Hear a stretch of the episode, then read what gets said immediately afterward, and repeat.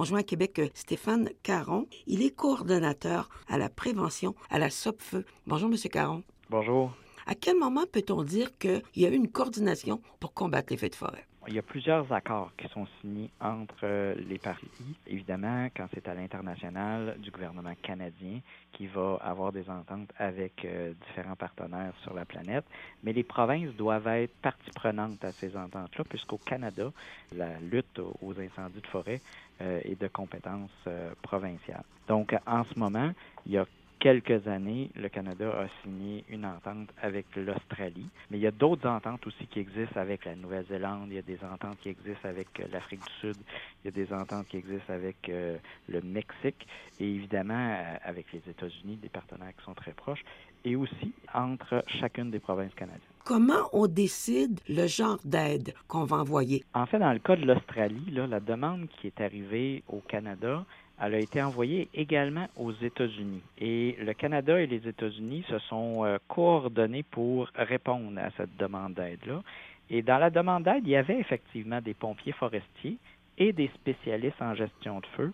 Le Canada et les États-Unis se sont séparés euh, l'aide à apporter et ce qui a été décidé entre les deux pays, c'est que les États-Unis enverraient davantage les pompiers forestiers, tandis que le Canada euh, a envoyé les spécialistes.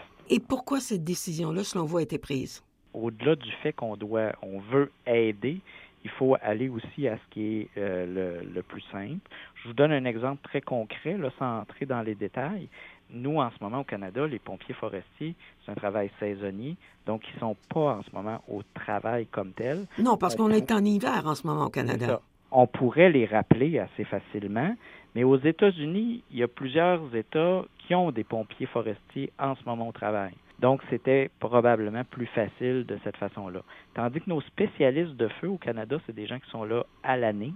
Euh, par exemple, au Québec, on a envoyé Frédéric André, qui est notre chef de base à Robertval. Ben, chef de base, c'est un travail à l'année. Ce qui est intéressant de savoir aussi, c'est que euh, les euh, différents États qui ont des ententes d'aide mutuelle utilisent la même structure de commandement puis la même planification journalière du travail.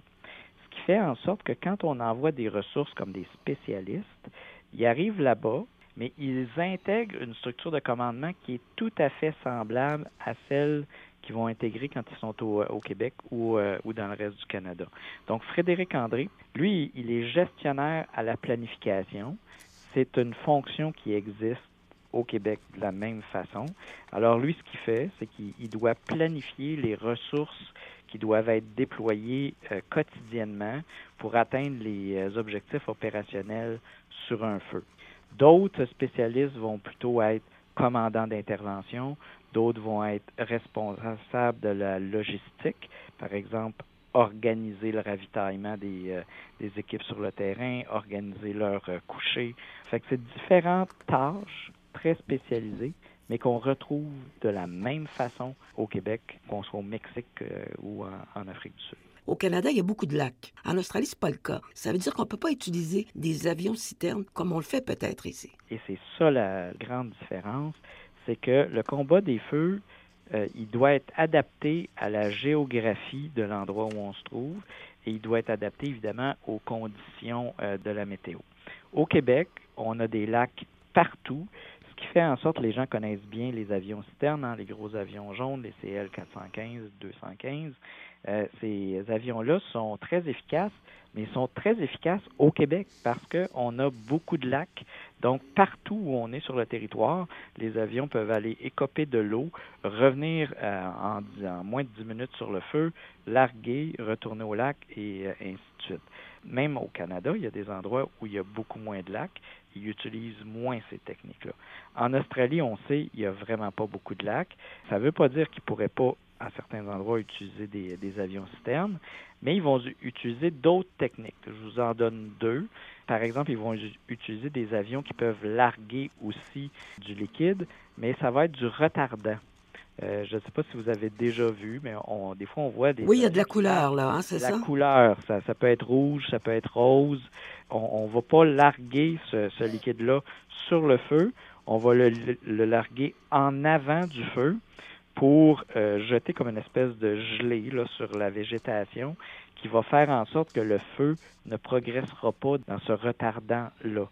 Une fois que l'avion a fait son largage, il doit retourner à l'aéroport et pour euh, être rempli de nouveau.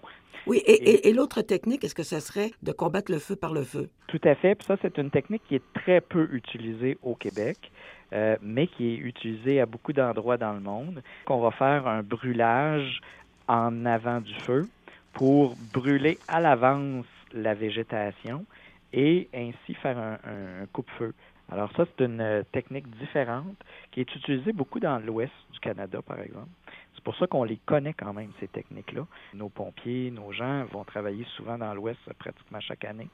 Et euh, on connaît ces techniques-là, même si on les utilise euh, beaucoup moins au Québec, parce que nous, on a de l'eau partout. Est-ce que c'est la première fois que le Canada se rend outre-mer? Il y a eu d'autres occasions d'aller dans d'autres pays. Mais en Australie, c'est la première fois. L'Australie est venue quatre fois aider le Canada, particulièrement dans l'Ouest. Euh, là, c'était la première fois qu'on avait l'occasion de rendre l'appareil à l'Australie. C'est un système intéressant pour euh, les États parce que ça permet à chaque État qui est signataire de ces ententes-là de disposer d'une main-d'œuvre potentielle en cas de grand feu.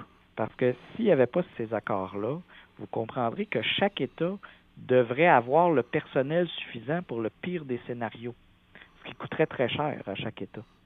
Vous savez, euh, si on le prend à plus petite échelle, au Québec, il y a deux ans, on a eu une, saison de feu assez importante, mhm. comparable à ce qui se passe ailleurs. En Ontario aussi, d'ailleurs. En Ontario aussi.